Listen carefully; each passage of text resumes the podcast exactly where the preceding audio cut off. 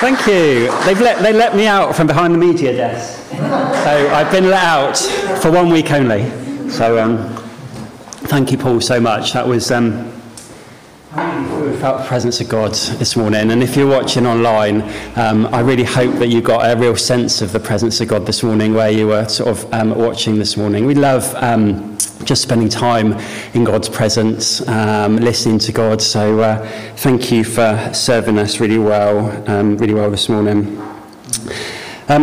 So I um, was joking with Paul this morning that um, this started as a five-minute talk, and then I thought, um, well, given the football starts at one o'clock, how close can I get to uh, how close can I get to one o'clock?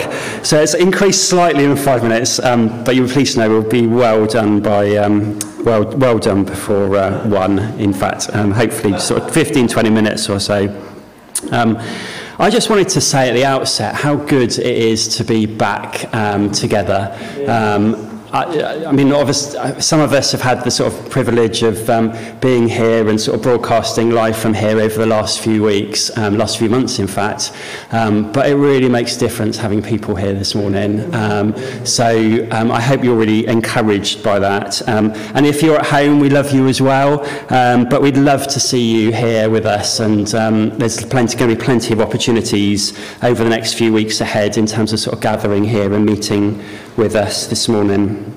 Um, it's been really good as well, um, sort of getting out. We've um, just come back from a, um, a break, um, and I know numbers of you have had some time off last week as well. We've had a lovely break in the Lake District and the Peak District last week, um, and just I think really got a sense of um, really good to sort of get out, um, get out into the open doors, spend some time with family, um, and I know some of you are starting to do that as well. And um, we got some really good time with family together, really good time with sort of four of us, um, but also with wider family as well, and that was sort of really good. Um, really good to see.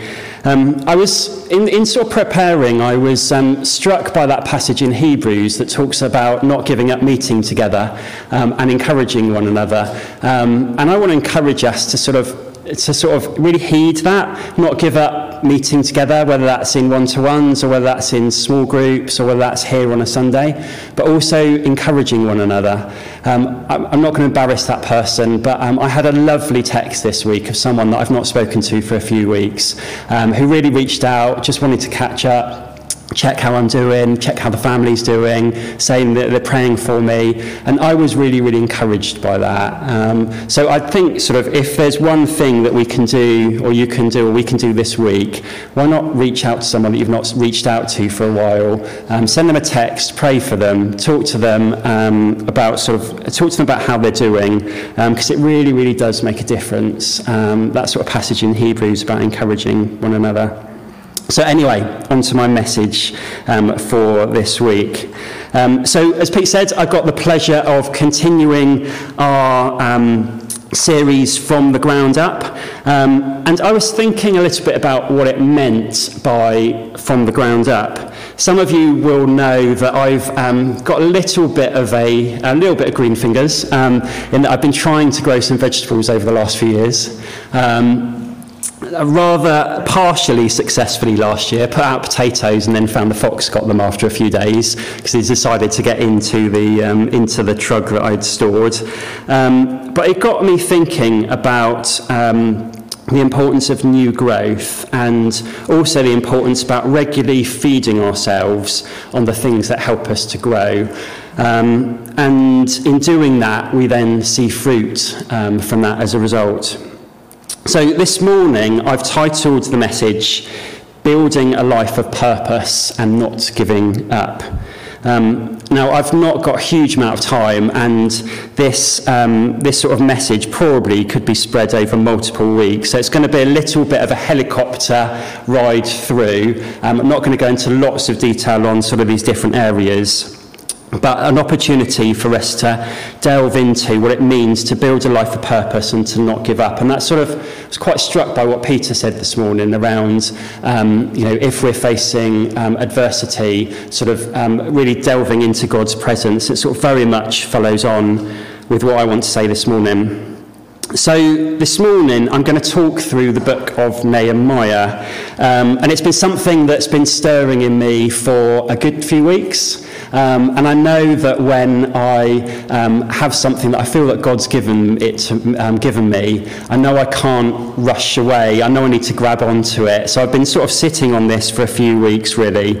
Um, and I also spoke a few weeks ago to Pete and Ruth um, a little bit around Nehemiah and feeling some things around it. And interestingly, Pete and Ruth had also, on that sort of same week, also been reading Nehemiah as well. So I th- hopefully this, um, it's certainly feeling as though there's something in the book of Nehemiah, um, which we're going to go into in a minute, that hopefully for us this morning, but also I'd really encourage you this week, over the next few weeks, to get into the book of Nehemiah. It is so amazing. There's so much truth in there. Um, so such an opportunity for us to unpack um, and understand what, what the book of Nehemiah um, has for us. So I must admit, sort of Nehemiah wasn't a book that I've spent lots of time sort of looking into in the past. Um, but there's so much richness in it, um, and definitely think there's um, an opportunity for us to learn a little bit, a little bit from that this morning. So, so I'm not going to read through the whole book. We'd be here for a little bit of time if I was to go through all 13 chapters of Nehemiah. Um, but I do want to give a bit of a summary um, of Nehemiah because I think it's going to set the context for what I want to say this morning. So, a little bit around Nehemiah. We find Nehemiah um, in 445, 445 BC. Um, for those of you who don't know, Nehemiah was a cupbearer um, to the king of Persia. Um, he wasn't a high ranking official, but God had clearly put Nehemiah in a position where he had direct access to the king. And there's something there about what God's doing um, for Nehemiah. Not everyone in society at that time would have the same opportunity as Nehemiah to stand before the king and be that cupbearer for the king. We read right at the outset of Nehemiah 1 that um, Nehemiah has just been told that the walls and the gates of Jerusalem have been destroyed. Nehemiah's immediate response, if you read Nehemiah, is one of weeping, it's one of mourning, and then it quickly turns into prayer and fasting. Nehemiah is clearly carrying a heavy burden for the broken walls of Jerusalem, for what's happened in, in Jerusalem at the time. And of course, Nehemiah recognized that having no walls meant no security, you know, open to everything that was happening, um, open to every sort of area around them. No walls meant no security, and no security meant no city, and no city meant no temple, and no temple meant no worship. So, from a Nehemiah's perspective, he was, had such a heart for why there was important to rebuild the walls in, in Jerusalem. There was something tugging on Nehemiah's heart which he couldn't leave. And if you carry on reading through Nehemiah, what's described next is that Nehemiah puts himself before the king, he seeks favour from God, and he, he asks um, God to give him favour with the king. So you see Nehemiah going before the king, and you see Nehemiah asking the king um, not just for permission to Jerusalem, but actually Nehemiah gets the um, timber that he needs to be able to rebuild the walls. So there's clearly favour on Nehemiah from the position that he was um, given um, previously. And then you see throughout Nehemiah, as we go through, the rebuilding of the walls that, that Nehemiah sort of instigates. He gathers people from all around the provinces outside of Jerusalem to come and rebuild the walls. Um, and um, I, I, love the fact that there's clearly a sense here that there's a guy who's got some administration um, and some sense of organising people. There's a massive effort over 52 days to completely rebuild, rebuild the walls of Jerusalem. Um, and what we see is not just that the people were rebuilding the walls, but there was a real sense of um, a real sense of doing that amongst adversity. So Niels is um, um, Nehemiah is rebuilding the walls, and he's um, encouraging people to do that. But he's also got enemies every single day that are trying to trick, trying to lure him away from um, and others from rebuilding the walls. And of course, none of that rebuilding was easy. we see, um, we see the labourers um, in Nehemiah in chapter 4, that the strength of those, um, the strength of those labourers was dwindling. And what Nehemiah does is to build encouragement and reminds people that they're not on their own and gives them that sense of vision and purpose around what we're trying to do um, um, and reminding people they've got such an amazing God who's going before them and equipping them um, to, to rebuild those walls. And then right at the end, there's two things. They, so they finish the walls, they finish rebuilding the walls, and there's two things at the end which really struck me as I was reading Nehemiah. One of those is the dedication to worship. So you read in chapter 12 that the first thing that Nehemiah does is he appoints singers and he appoints the worship leaders to basically bring people together and worship before God. Um, they get they it says in um, Nehemiah 12 that they went with gladness thanksgiving um, and singing. And I think there's something there around um, around that sort of op opportunity opportunity. Oh I'm close to knocking over my water. Um, so the first response is um, the first response is with worship. The second response is he builds up leaders. Um, so you look at the rebuilding; they've completed the walls, and Nehemiah gathers the leaders from all around the provinces and brings them into Jerusalem to um, uh, to sort of essentially go um, and. Um, um, declare the sort of walls being completed, and there's something there of Nehemiah's heart in terms of um, in terms of leadership. So all throughout, all throughout Nehemiah, there's this sense of Nehemiah who has a tug um, about a tug in his heart about the walls being um, uh, walls being needing to be rebuilt. You see a guy that goes before the king um, who has anointing on him. You see a massive effort to rebuild the walls, um, and then you see this sort of worshipping and bringing together of people to celebrate what's been done. So, what relevance does this have to us? So, for those of you taking notes, there's four things that I wanted to um, briefly talk about this morning and apply some of Nehemiah to where we are, um, hopefully to where we are and sort of where um, we're going, sort of moving forward. So, the first of those is that I feel that God wants um, us to have a heart tug again for the things that He's placing on our hearts. Um, for some of you, that might be new things. There might be new things that God's going to be doing that's getting that heart tug. Um, for others, it might be a sense of actually there's a renewing of things that have happened before that God wants to remind you about those things and, um, and give you that sort of heart tug again. So let me ask you this morning what is that heart tug that you're feeling from God? If you don't have one, get before God and ask God to give you that sense of a heart tug. You know, for Nehemiah, his heart tug was rebuilding of the walls in Jerusalem. Now, I'm not expecting that many of you are going to have a heart tug for rebuilding walls, um, rebuilding walls locally, but there might be big things, there might be small things that God's doing amongst you where He's tugging your heart on particular things. And don't, I'd encourage you not to lose that. Um, you know, get before God and talk about the things that, um, talk about the things that you've got that heart tug for. I want to give one very practical example um, of what it, for me, so I was contacted a few months ago um, by the team that I went to Bolivia with um, 20, 20, over 20 years ago now. Um, and um, we're very, very still very much in still in contact with them um, and there's certainly amongst us as a team um, something of a hug uh, something of a tug for um, careful something of a tug um, for South America and for Bolivia. Um, and 20 years on, it's really hard to shake that tug off. Um, there's a real sense of my heart, um, although I'm here and although we're in Essex, there's still a sense of a, a heart tug to South America. Um, and we've been hearing recently about COVID um, and the impact that it's been having on South America. Um, and we've been getting sort of regular church updates of what's happening out there. Um, and to say it's devastating and um, heart-wrenching is probably an understatement. Um, they're now experiencing a third wave. Um, that's massively higher than the first two waves they've experiencing. They are seeing pastors and their families that are either being hospitalised um, or unfortunately dying due to COVID. Their hospitals are collapsing um, and many are struggling to pay the hospital costs out there. And at the same time as all of that, there's a significant economic crisis that's going on in Bolivia at the moment.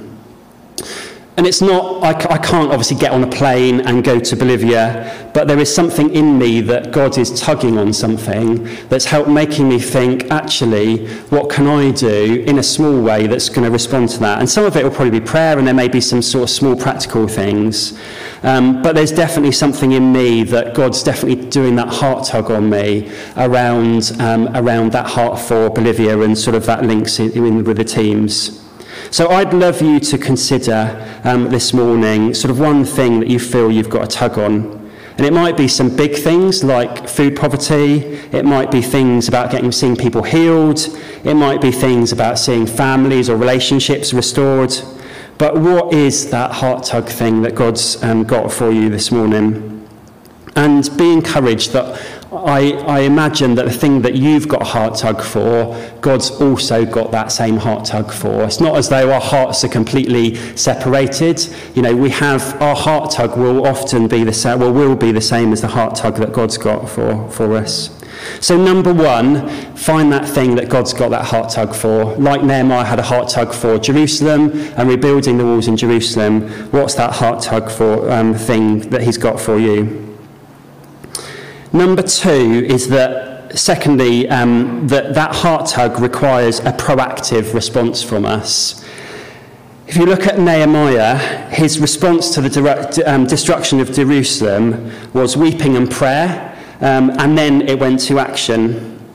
Um, and we hear in the message um, that he went obviously before the king of Persia and petitioned on behalf of Jerusalem to rebuild those rules, uh, those walls. And I think there's some important lessons for us in here. First and foremost, a devotion to prayer.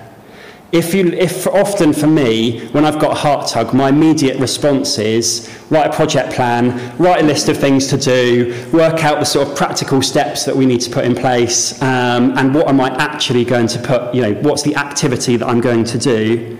Um, but I, I sometimes forget that the first step needs to be go before God with the thing that He's got that heart tug for you on. Nehemiah commits his, um, commits his concerns to God. Um, and it wasn't that Nehemiah went to God with his solutions and his sort of project plan and here's the sort of practical steps that we need to do. Nehemiah, Nehemiah's first step was to go before God um, and to um, really commit um, his heart tug over, over to God. So in this, I'm talking as much of as much to myself as I'm sure I am to others. But we have to petition us, uh, uh, position ourselves towards prayer. And it's out of that place of being in God's presence and um, giving those heart tug things to Him that He will reveal solutions and He will reveal the sort of practical, the practical next steps um, from there. And it's from that place then that that means following up with action as a result. Read Nehemiah, he was shown favour by the king, and he didn't just when he went before the king and the king gave him favour, he didn't go away and think, oh, that's really good, um, you know, I've got favour from the king, and then he just goes back to being a cupbearer. There was a practical action that Nehemiah did as a result of going before the king, getting permission from the king to go to Jerusalem, and that sense of how are we going to, you know, how are we going to rebuild the walls as a result of that. So Nehemiah took some practical action as a result of going before God, going before the king, getting favour, um, and then sort of going through in terms of rebuilding the walls. So, number two, um, from that heart tug, what, what is, you know, let's get before God in terms of giving those things to God, devoting ourselves to prayer, but also expecting that as a result, we need to take some practical action, um, such as Nehemiah did. And that might be small things. You know, my example around Bolivia, it's not necessarily going to be getting on a plane and going across to Bolivia. But there probably are some practical small things I can do that will take some practical action as a result um, of, of that heart tug that God's, that God's given me. So, number two, get before God with prayer um, and, um, and look for that small practical action that we can take. Number three, checking that I'm getting close to one o'clock with the football. Um, number three is that we need to stand strong in the face of adversity and not be distracted by outside influences. So, what does it look like to stand strong in the face of adversity? So, of course, it is right that our focus and gaze should be first and foremost on God. We should be going before God with prayer. But let's be honest with each other. Whilst we are here on earth, we are expecting there to be spiritual warfare. And trust me, if we're actively pursuing the purposes of God, then we should be expecting challenges along the way. I remember a few years, well, a few years, quite a few years ago, um, when I was at university, um, we um, did a lot of um, outreach in the university, on the university campus, um, and um, things like treasure hunting, actually, that we'd get together with students and do treasure hunting. And there was a real sense of just that sense of wanting to share the kingdom out, uh, out into the university. But what we realised is that actually, the more we steps we took, actually, that there was opposition, there was adversity to that. Um, and we needed, again, to get before God and commit that over to God. And we read through Nehemiah that the people, um, uh, we read through Nehemiah that he had people um, who were committed to disrupt his plans. So Nehemiah had these sort of big plans to rebuild the walls, um, but what it talks about in Nehemiah is that there were people that were plotting to um, disrupt Nehemiah's plans to rebuild the walls. They tried to lure him away to this place called Ono um, so that they could destroy him. And if you look at Nehemiah's response, Nehemiah's response was, No, I'm not going to be distracted by that. I'm not going to be distracted by everything that you're trying to move me away from. I know what I need to focus on. Um, so if you read Nehemiah, it talks about the people that were rebuilding the walls. In the one hand, in the one hand, they had their, um, um, they had their tools to actually rebuild the walls. And in their other hand, they had sort of weapons to um, sort of face the enemy. And it's that, that's that sense of we are pursuing the purpose and the focus of God, but we're also recognizing that there is an enemy here that wants to disrupt us and wants to change us um, from, from the things that God's got for us. So Nehemiah wasn't distracted. He kept his sort of focus on God. He kept his focus on the things of God. And the same's true of us as well. In the things, in those heart tug things that God's got for us, it's really important, A, that we recognize that there is, we are in a spiritual battle, but um, it, it's really important to sort of remain committed on what we know God's got for us, um, but also getting that sense of going before God with everything. You know, God is so much more bigger than those that come to disrupt us, um, those that come to disrupt us as a result. So, can I encourage you today to um, make sure that the thing that you've thought about, that heart tug, is really given um, a real focus for, for you? Um, you know, if I was think, if I was talking to you about, you know, that heart tug thing, um, you know, does it reflect the things that you're focusing on in your day to day, your week by week sort of life, and how much are we being distracted by those other things around us? So, number three, recognise that we need to stand, stand strong in the face of adversity and not be distracted by outside influences going before God, giving it to God, and recognizing that He is so much bigger than those other things, um, those other things that can come. And then finally, our response must be one of celebration and worship. Um, in the same way I've talked about prayer, um, I got a real sense, actually, as I was preparing the message for this morning, that God wants to take us um, deeper in a sense of worship with Him. I mean, it's really amazing um, to get that sense this morning of coming before God and just going before Him and giving everything to Him. But I really feel a sense that actually God wants to take us even deeper still in that sense of worship. Um, I was really struck by Nehemiah in chapter 7 and chapter 12. It talks about, as I said before, the appointment of the singers, the appointment of um, those that were leading worship. Um, and it says in chapter 12 that the people came um, to the dedication of the walls with gladness, thanksgiving, and singing. Um, I don't know about you, but one of the things I have missed about the last year is that sense of corporate worship times together. Um, I've spoken to a few people, not, not here, but elsewhere, um, friends and things, and they've been saying, oh, it's been lovely to um, have worship online and do it over Zoom and other things. Um, and that's been great, and I'm definitely not knocking that at all. But there is something about being in the same place together and having a corporate sense of worship together you just can't get from doing that online. Um, and I know obviously we need to be safe and you know we can't fully open up at the moment, but my heart is coming back to, you know, when, when we get the opportunity to fully open our doors, actually that sense of corporate worship times together. You know, you look at Nehemiah, he brings people from across the provinces together to come into Jerusalem to celebrate um, the awesomeness of God. And there's definitely something I, I'm hopeful and looking forward to where we get the opportunity to you know, physically fling wide those doors or press the automatic button that um, opens them up um, and get a sense of being able to, um, being able to worship, worship again together. So number four is our, our response you know, must always be um, um, one of celebration and worship. And yes, that for Nehemiah, that came at the point of when they'd rebuilt the walls. But I think, um, I think there's something for us in this of actually throughout this whole journey, giving that heart tug thing that God's got for you, going before Him in worship and prayer, um, and not just doing it always at the point of which, um, of which we've you know, rebuilt our own walls but thinking about actually how do we worship throughout um, throughout the things that he's the things that he's got for us and as we go forward. So number four, our response must always be one of celebration and worship. So I want to close um, by saying a few things. Um, reflecting back on what we've briefly spoken about this morning.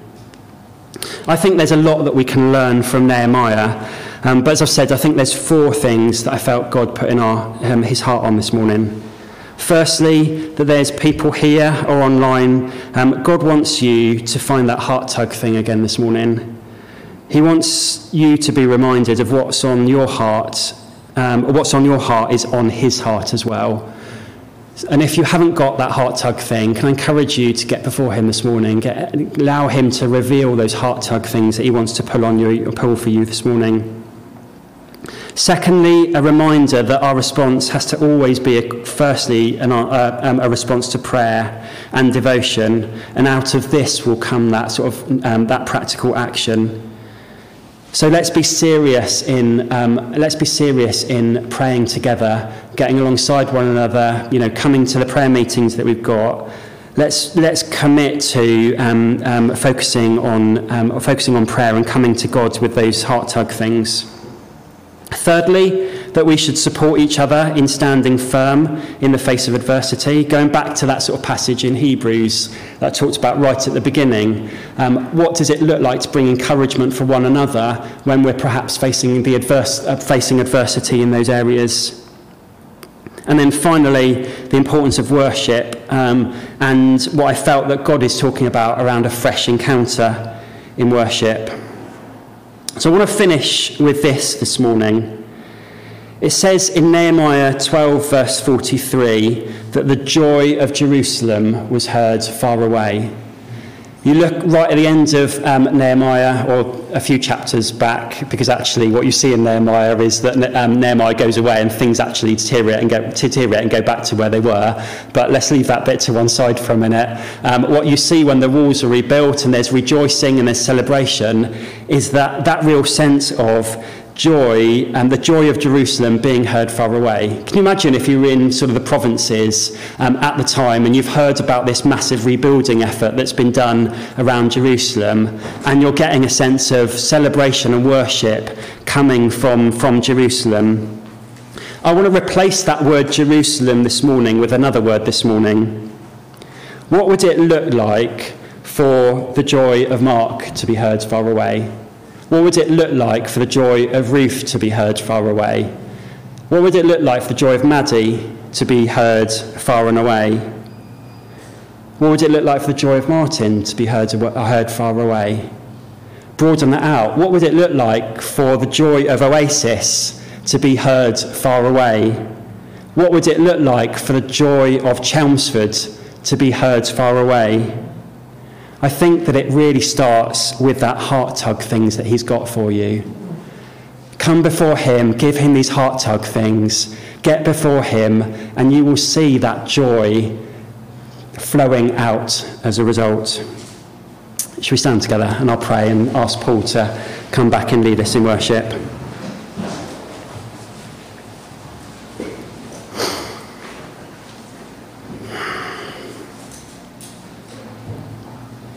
Jesus. Jesus. Can I just encourage you to position yourself before God this morning?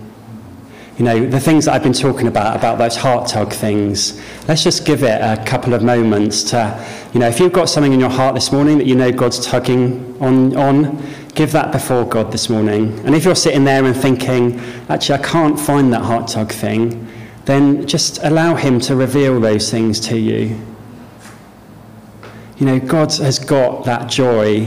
Um, he's got that joy that's going to come, that joy that extends, as I said in that um, in Nehemiah, that extends beyond um, Jerusalem. He's got that for you as well. So, Father, we just want to give, we want to come before you this morning, God. Lord, we love you. Lord, we commit ourselves before you this morning. Lord, we thank you so much that what we've been hearing through Jeremiah, uh, through Nehemiah this morning, about the heart tug thing that he had for um, the rebuilding the walls in Jerusalem. Lord, you've got some of that for us this morning. Lord, we want to say, would you reveal those heart tug things that you've got for us?